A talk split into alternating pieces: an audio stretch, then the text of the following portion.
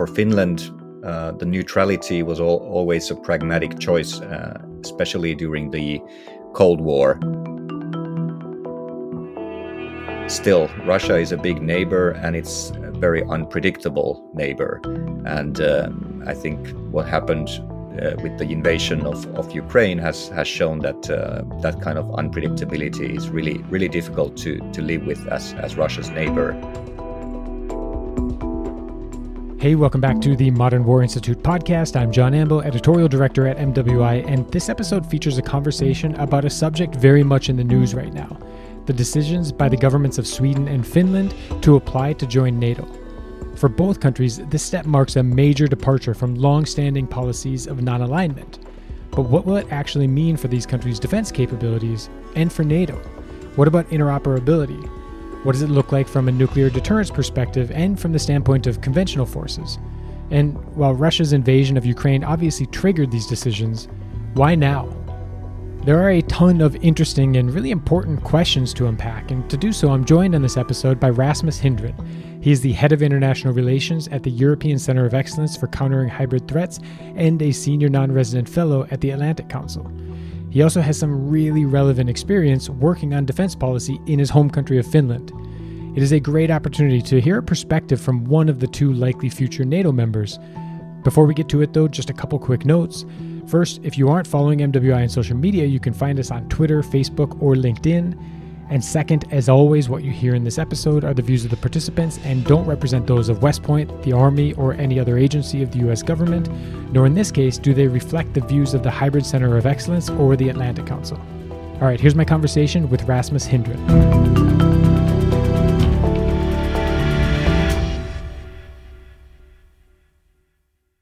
Rasmus, thank you so much for joining me on this episode of the Modern War Institute podcast. Thanks. Nice to be here. So I'm I'm I'm really excited about the the subject that we're going to talk about today. I trust that listeners will uh, will find it of interest too because it is you know it's very pertinent, very very relevant, and very current. And that is the um, the uh, the news out of Sweden and Finland uh, and and the initial moves that both countries have made toward joining uh, the NATO military alliance. Uh, I'm going to give listeners kind of a peek behind the curtain, so to speak. I normally uh, ask guests to try to avoid references to certain events, um, things that are sort of audio timestamps, because uh, it can be confusing when you know we record an episode and then don't publish it for a couple of weeks. But I don't think there's any way to avoid it in this case because it is a rapidly evolving and dynamic situation. Um, so I will note that we're recording on Monday, May 16th in the evening.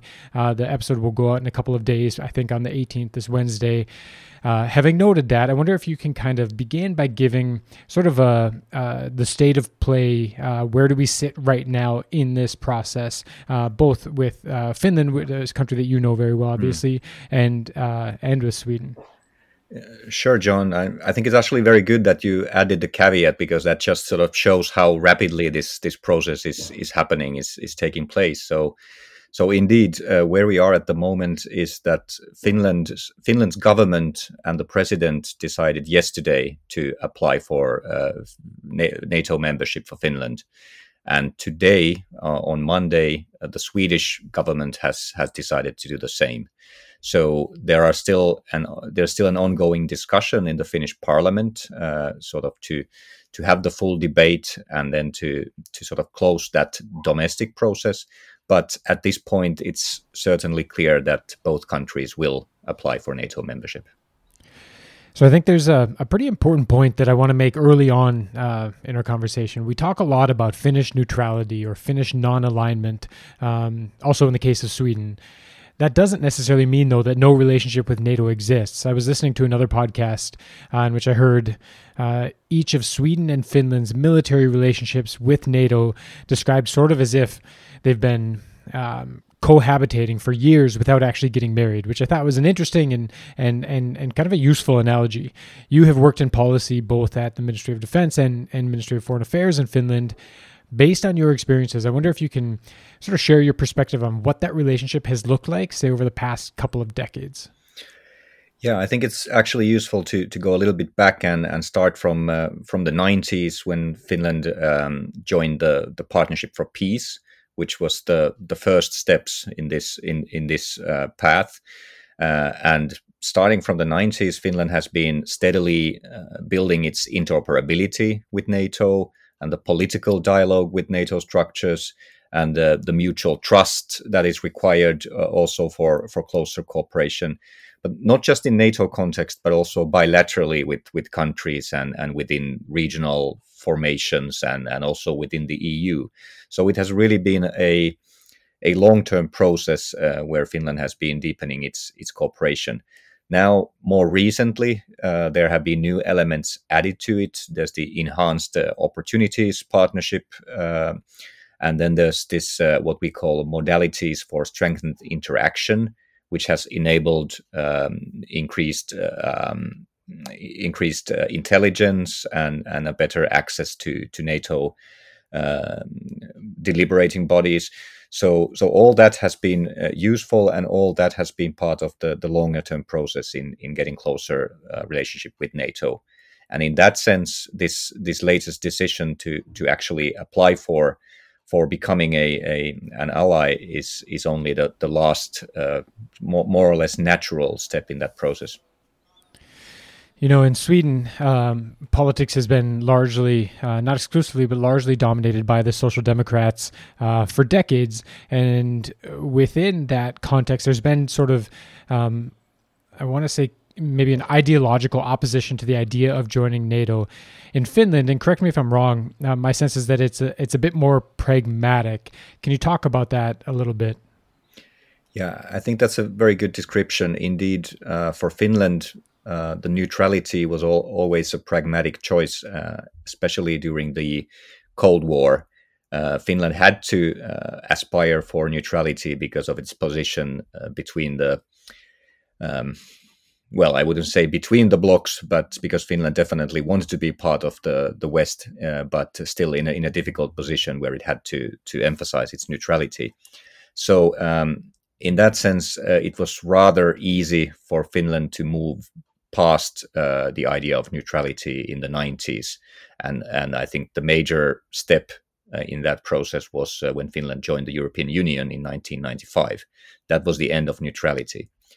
And for, for Sweden, uh, there's definitely a, a longer historical uh, process uh, behind it. it has been part of Swedish identity since the last 200 years or so.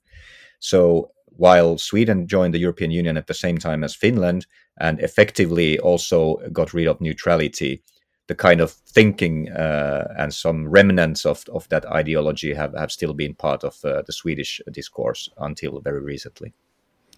And so, specifically in the case of Finland, you know, it, it, it sounds like there's been, um, you know, at least kind of the, the broad contours of an ongoing discussion over the past really quarter of a century um, that has, up until this point, kind of leaned toward no, let's not join NATO uh, right now, at least. Has that discussion been taking place at kind of the is that a policy discussion taking place kind of at the elite level of the of, of policymakers or is it a societal conversation? Is there you know an element of public sentiment that factors in? Yeah, that's a good question. Um, historically speaking, the the whole discussion about NATO has not always been about the the real issues, but sometimes it's been a more of a proxy discussion for other things. You know, whether it's something to do with the U.S. or or something else. So it has been hard to sort of gauge the the real sentiments uh, b- behind it. But certainly, the popular uh, opinion wasn't very much in favor uh, of NATO until very recently, and that has been the major driving factor in, in the latest uh, political decisions. So the, the radical shift in, in the public uh, opinion. So um, I would say that um, that that has actually been a, little bit um, a special case. Uh, Finland hasn't had that kind of uh, policy change based on on the changes in public opinion uh, before before this. So it's been very uh, interesting also to to follow. So then, what has changed? Uh, I mean, the obvious answer to that is well, Russia invaded Ukraine. But you know, I, I recently heard U.S. Secretary of Defense uh, Lloyd Austin speaking about the the prospect of, of Russia invading another country, and his answer was essentially with what, uh, meaning look at how bogged down uh, Russian forces are in Ukraine. They don't necessarily have the resources or the capability to engage in further military adventurism right now. If that's the case, and Finland doesn't necessarily, f- you know, perceive itself to be under immediate threat, uh, what what has changed? Yeah, I think that's right. Uh, there is no feeling in Finland of being under any kind of imminent uh, threat from from the Russian side, at least not a military threat. But uh, still, Russia is a big neighbor, and it's a very unpredictable neighbor. And um, I think what happened uh, with the invasion of, of Ukraine has has shown that uh, that kind of unpredictability is really really difficult to to live with as as Russia's neighbor, and um, so so that that has changed and uh, there is no feeling in Finland of people being af- afraid as such, but uh, but people feel that right now would be a good time to to go that a little bit extra to go that extra mile and to look for some extra deterrent and also including the nuclear deterrent that would come with the with NATO membership. So I think it, that has been the the major uh, driver here we've seen what I think is is quite predictable saber rattling, really out of out of Moscow in response to uh, these moves by Sweden and Finland. Uh, given the unpredictability uh, of Russia that you just that you just mentioned, uh, presumably, you know how Russia might respond is also something that has been factored into these conversations. Yeah, I think it has been factored in. Definitely, there's this uh, understanding that just because of Russia's nature as a um, as a big power and its sense of pride, uh, they might feel compelled to to do something to to punish uh, Finland and and Sweden in a way.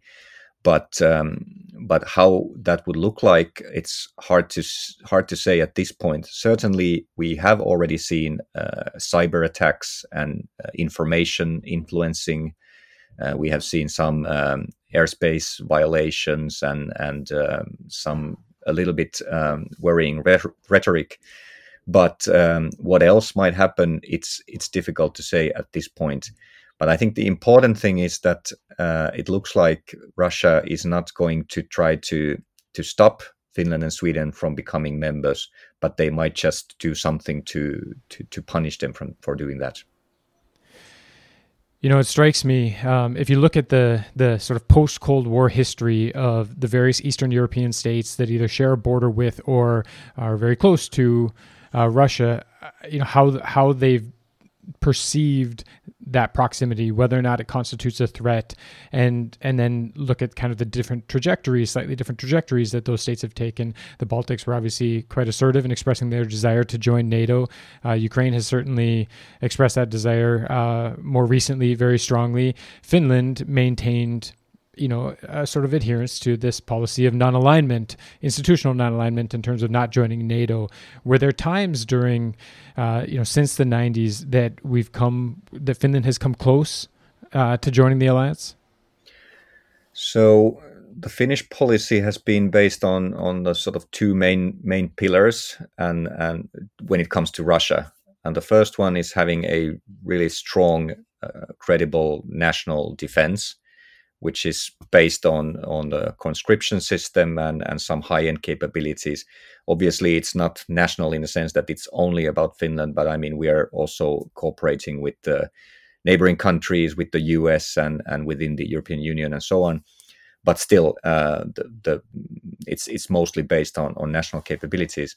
But then the other pillar has been this um, uh, bilateral relationship with Russia, where we had tried to sustain dialogue uh, we have tried to find some areas of cooperation, even if lately that's, that had become already uh, much more difficult. And it was mostly about agreeing to disagree on issues. But still, there was this um, idea and assumption that it's it's possible to have a somewhat constructive relationship. But now, with uh, with Russia's invasion of Ukraine, uh, it became clear at the latest at that point it be- became clear that there's just no point in in in having that kind of a, a, relationship because you cannot trust the other side and and basically they have made themselves a pariah in the international uh, relations uh, more broadly speaking.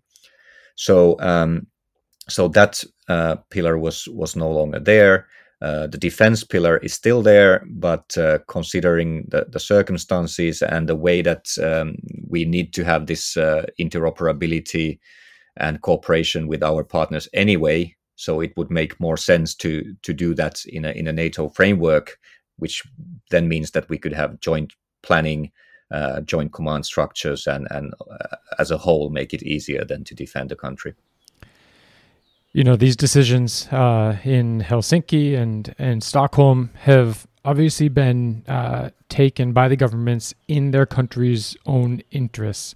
Uh, so if we if we kind of look at it from the perspective of Finland's national interests, and if you know if we go beyond the kind of obvious answer of Article Five and collective defense, although I'm sure that's a big part of it, you know what are the expectations in terms of how joining NATO will you know specifically bolster Finland's national interests and particularly its national defense interests?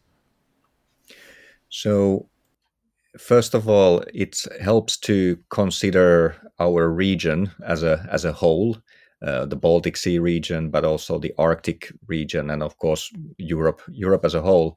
Uh, so uh, it's no longer about Finland doing something uh, alone in, in, its own own bubble, but trying to combine the Finnish uh, approaches and Finnish capabilities as well with those of our neighboring countries. So that uh, that brings an, an added value to to the defense of of Northern Europe. Obviously, then it's the the joint planning um, process, uh, which makes it clear that we're we're part of the the overall planning. Um, but then as I alluded to earlier, uh, it's also about the extra deterrent. So there is the the extra conventional deterrent that comes from knowing and understanding that it's the full might of the alliance uh, behind uh, Finland, but also what Finland has been lacking until now, and that is the nuclear deterrent. So adding also that extra layer to to the deterrence. Is that something that Finnish policymakers are generally comfortable with? Um, you know, in, in Sweden, obviously, Sweden has a, a long-standing position on you know issues like nuclear non-proliferation, and of course, I don't think anybody reasonably expects Sweden to be required to host nuclear weapons. Uh, the majority of, of NATO member states do not. Uh, but is that something that is featured very prominently in the conversations in Finland about NATO membership? The what it means in terms of nuclear weapons? Well, that's a great question, and I think there are still good long discussions to be had about the the implications of uh, of the alliance nuclear policy and and how that uh, what, what, kind of implications that does have. I think at the moment uh, the decision makers have a sufficient knowledge of uh, of uh, the nuclear policy and and what that means. But certainly, uh, there will be more detailed discussions to be had both in Finland and in Sweden, because both countries are as you said, are, are big proponents of, of arms control and, and so on. So uh, this this standpoint has to be then um, put together with the with the defense policy standpoint, and I'm sure that there will be a, a, a good good consensus around it. But uh, but this is certainly uh, the detailed discussion is is in the future and uh, should be interesting. And from a conventional standpoint, uh, you know, Finnish military forces have taken part in in bilateral and multilateral training exercises alongside uh, forces of NATO member states. But what else are we likely to see? Has there been any discussion about uh, a NATO military presence and what that would look like? You know, could we see something maybe along the lines of the enhanced forward presence uh, in the Baltics and, and Poland, or or maybe something on on an entirely different model? So, starting with the with the exercises, as you said, Finland has already been participating in a number of uh, exercises. I think that might increase a little bit uh, with with the accession. Um, I think when it comes to to semi-permanent presence, I think those discussions uh, are are yet ahead of us. Uh, it's going to be difficult to say, and that will also depend on on the situation and and how it evolves. I think um, Finland could perhaps contribute to to air policing uh, mission that the that the alliance has. Um, I think there's there's room for closer cooperation on ISR, um, and I think there there might be other interesting avenues, maybe also with regard to to to integrated air and missile defense. But um, I think it's it's a bit early days as well. I think people just want to do the accession first and then think about these these issues. And if we turn to interoperability, uh, you know, where do things stand in terms of uh, uh, of Finnish interoperability with NATO? It's basically just uh, plugging in uh, the the Finnish forces. I, they are all interoperable, uh, much more interoperable than, than many NATO countries' armed forces. So so that shouldn't be an issue. And is that because of deliberate efforts that have been made since the Partnership for Peace agreement? Exactly. Uh, a big part of the Finnish forces have been evaluated in, in the NATO processes, and, and that has been really a, a deliberate effort to, to build that interoperability. And taking that a step further, I guess, is it, was that effort made maybe with the idea in mind that this day might come?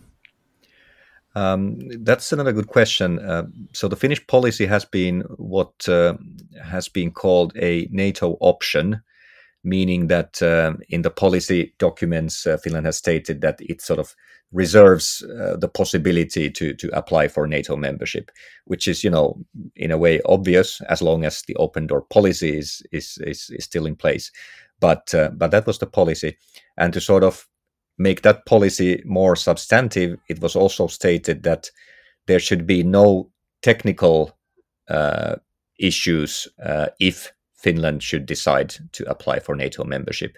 So this that gave the green light to to go for maximum technical interoperability and to some extent also political strategic interoperability at at other levels, uh, and that has enabled then um, the situation where we are now.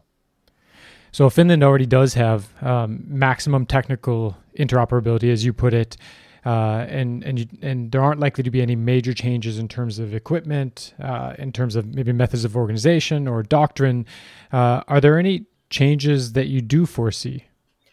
Um, I don't see any significant changes, but uh, but there has to be this kind of uh, change in the in the in the culture and in the mindset to some extent because until now everything has been more or less national meaning that uh, Finland has been really reluctant to tell anything about its uh, its planning system about its uh, capability gaps and and so on and so forth. So so that culture has to change for in order for Finland to be integrated in the in the joint planning processes and also joint capability development to to some extent. And and also this might have some um, implications to intelligence. So, um, so in that sense, there there has to be a, a shift in the mindset, um, but um, I really don't see any any significant changes across the spectrum. Otherwise, when you say uh, a change in culture, do you mean at the, the sort of senior leadership and, and policy level, or or throughout the ranks?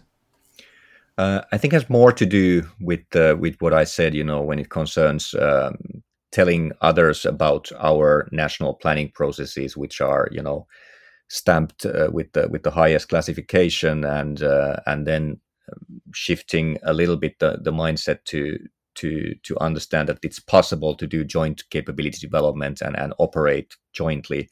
But this has more to do with the with some of the some of the officer ranks and not uh, the the force as a whole. How large is the finnish military well, um, active duty, it's only um, a little bit more than than ten thousand, I would say approximately. But of course, the whole system is based on the, the conscription system and and the large reserves. So it, when you count the reserves, it's uh, it's two hundred and seventy thousand thousand or so. So uh, and if you count all the reserves that have been um, given the, the military training, then that would be closer to a million. But that's that's another story. I don't want to suggest that conscription might be eliminated or that Finland would transition to an exclusively volunteer force. But given the small size of the active duty component of, of Finland's military, uh, do you foresee NATO accession driving maybe an expansion of that active duty force? Um, that's um, that's a good question. There has been um, some debate and and some studies made about the future of of the conscription system. So, uh, but at, it looks at this point that there would only be minor changes, if any, to to that system. Obviously, we need to to see we know whether there are some specific requirements uh, or specific specific areas that we should look a little bit deeper into, which would require uh, active duty uh, military. But uh, at this point, my understanding is that there are no major changes foreseen. Kind of zooming back out, we mentioned some of the saber rattling coming out of Moscow uh, when stories first started circulating that Sweden and Finland were going to apply for NATO membership. Now that those governments have taken some concrete steps uh, toward that goal, do you know how that's been received in Russia? Um, starting with um, how it's been perceived at the at the top levels, um, the Finnish president gave a call to to President Putin, and um, of course, it's um, difficult to to draw any any any big conclusions, but at least the the tone that was used was sort of moderate, which is already a, a signal in itself. So that was maybe somewhat encouraging. And also today, uh, we we heard that um, there there wouldn't be it wouldn't be a, a major um, change in in the situation from the Russian perspective, which is again an encouraging signal coming from the from the Kremlin. Now the hard part is that uh, we never know when to when to trust the signals coming from the Kremlin, and on the other hand, there have been also some uh, experts or, or so-called experts in the in the Russian television that have been um, making making much less moderate uh, comments about the situation and, and giving sort of threatening remarks. I'm curious specifically about history um, because you know Sweden and Russia have have their own history and and uh, certainly going back a, a, couple hundred years to when there were wars fought between the two uh, between the two powers. Uh, Finland and Russia also has its own sort of unique history. I don't want to put you on the spot and and you know assume that you spend uh, all your waking hours watching Russian television. But given uh, the Russian state's sort of influence over control over really the Russian media landscape, do you know the extent to which that shared history or the, the history between Finland and Russia is factoring into um, kind of Russian messaging on this? Is it being treated as sort of a, a betrayal by uh, by Russian uh, propaganda, really? Hmm. So, you know, when I mentioned the bilateral relationship that Finland uh, tried to have with with Russia, uh, that was based on on certain understanding that uh, Russia would not be breaking uh, international norms uh, like like they have. So, in a sense, Finland also felt betrayed by by what what Russia now has done. Um, but um, I I think it's first of all important to, to try to understand that uh, there is a ver- there is a Russian perception of uh, of what's happening, and there's a there's a Western perception of what's happening. Doesn't mean that we need to to approve or agree with the, the Russian perception, but we, we got to understand that they, they will have their their own own perceptions, um, and we got to try to to to manage uh, that carefully. And I think the well, Finland will join NATO, but uh, how Finland would would then um, operates and, and how it would calibrate its policies is is, is going to be a very very delicate um, situation. But I also also think that uh, the U.S. has um, has done very well throughout the whole process in making sure that nobody gets the impression that it's the U.S. Um, pushing Finland and Sweden to join NATO or uh, you know uh, having having too of an much of an active role in that. So I think the U.S. has played this this very well and makes it clear that it's it's really up to Finland and Sweden to decide what it is that they want to do. And Finland and Sweden feel that this is the way in which they could maximize their security in the in the mid to long term. And I think that has been an important message also to send out. One of the things that I think um, sometimes gets a little bit lost in discussions about NATO is that although NATO member states all agree to a, a particular set of common terms and principles, it is an alliance after all. Um, but that what that membership looks like uh, uh, practically uh, varies pretty considerably from one state to another. I think Norway is a good example. When Norway uh, joined NATO, it, it, declared that it wouldn't allow the stationing of foreign troops or nuclear weapons on on Norwegian territory. Uh, really, as a signal to the Soviet Union that Norway was taking this decision uh, as a uh, it was a, it was a sort of defensively oriented decision, and it wasn't meant to create kind of a jumping off point for a, for an invasion of the Soviet Union uh, from Norway. Given that, are there ways in which Finnish membership of NATO might look uh, sort of unique? Yeah, I think you're right. I mean, each country brings their own own background, their own history and, and culture uh, to to the to the international organizations, and I think also Finland needs to be Finland and, and not some some other country, uh, even when it join, joins NATO.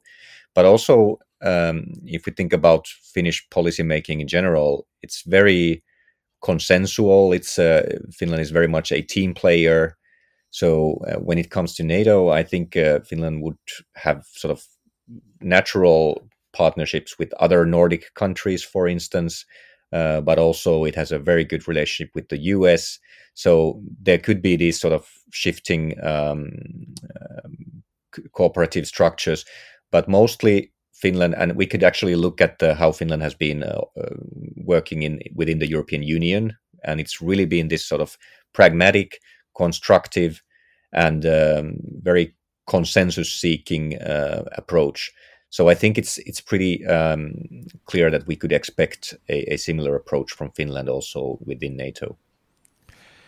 I don't want to give the wrong impression with this question, so I'm going to be careful in in how I word it. Uh, but it strikes me that if you take a long view of history, especially since the 1990s, since Finland joined the Partnership for Peace program, uh, that there was a distinct possibility that this day would come, that that uh, a day when Finland would formally uh, apply to join NATO.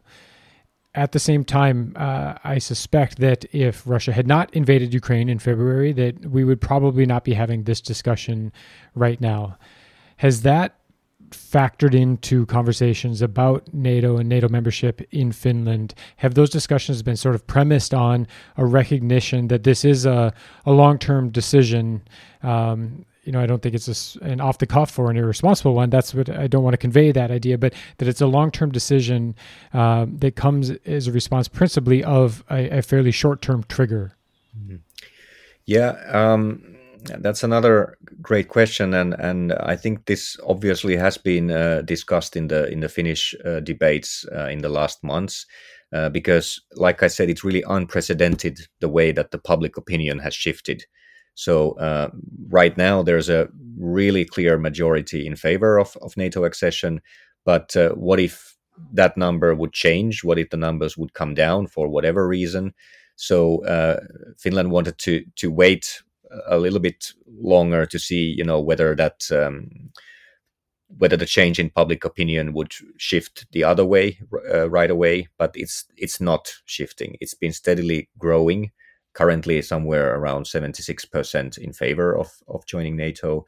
So it doesn't look like uh, it's going to going to go down. And then the other thing is to have this sort of solid uh, decision making process, uh, which has meant that there has been public debate. There has been government uh, giving out reports for the parliament to debate, and the parliament is still currently debating the issue, but it's already clear that they will they will provide their support. And then also internationally engaging with with all the relevant partners and uh, as well as NATO structures to get a better understanding of uh, what's happening and, and how others are reacting to this, basically to anchor the decisions that Finland is going to take.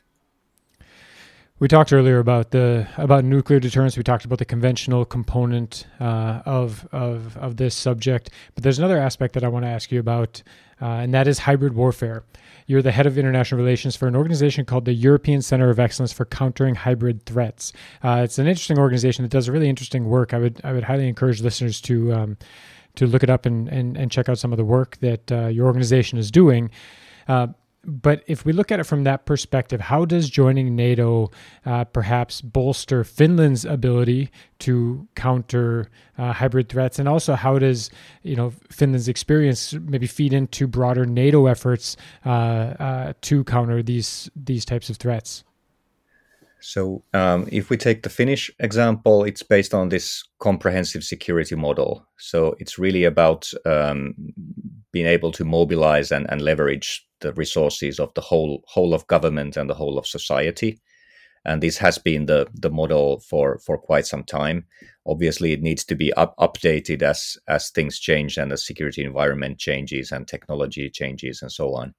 So that would would be uh, still the starting point uh, in the future, and that is something that our center is actually doing is uh, trying to build these approaches in all of our 32 participating states to help them leverage the the comprehensive uh, model, uh, the whole of government and the whole of society.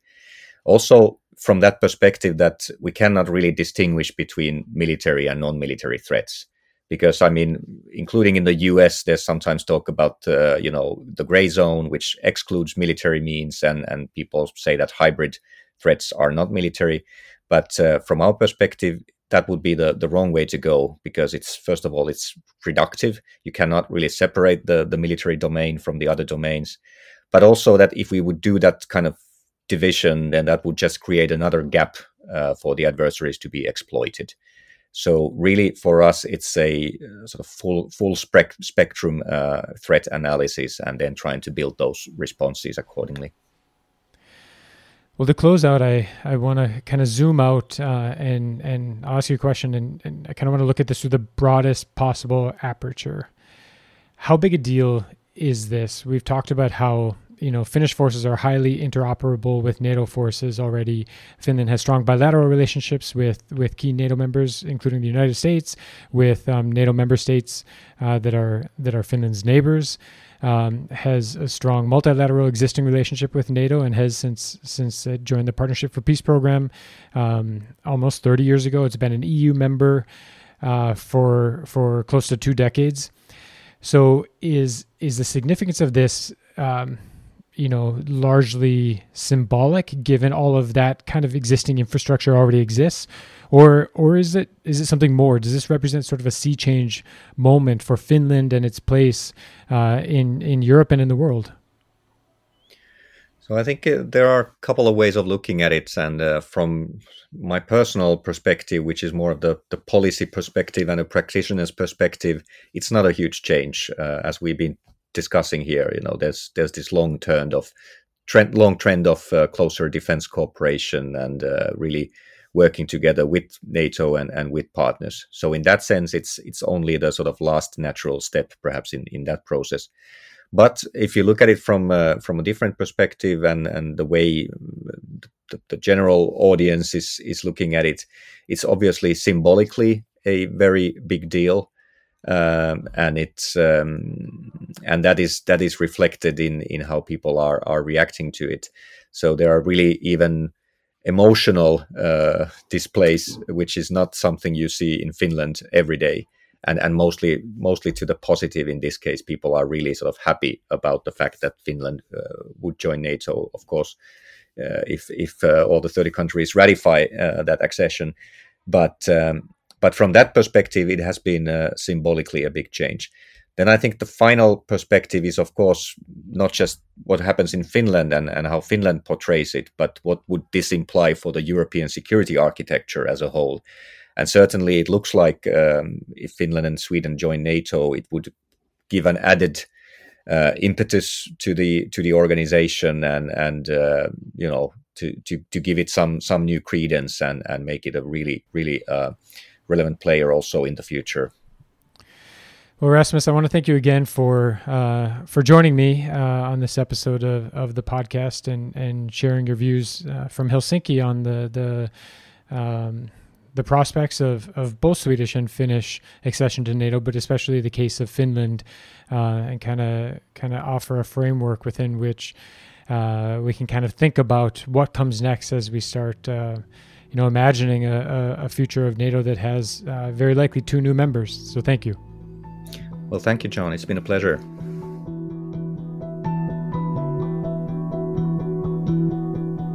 Hey, thank you so much for listening to the MWI podcast. One last thing wherever you're listening to this podcast, whether on Apple Podcasts, Stitcher, TuneIn, Spotify, or any other app, if you're enjoying it, please give it a rating or leave a review. It really does help us to reach new listeners. Thanks again.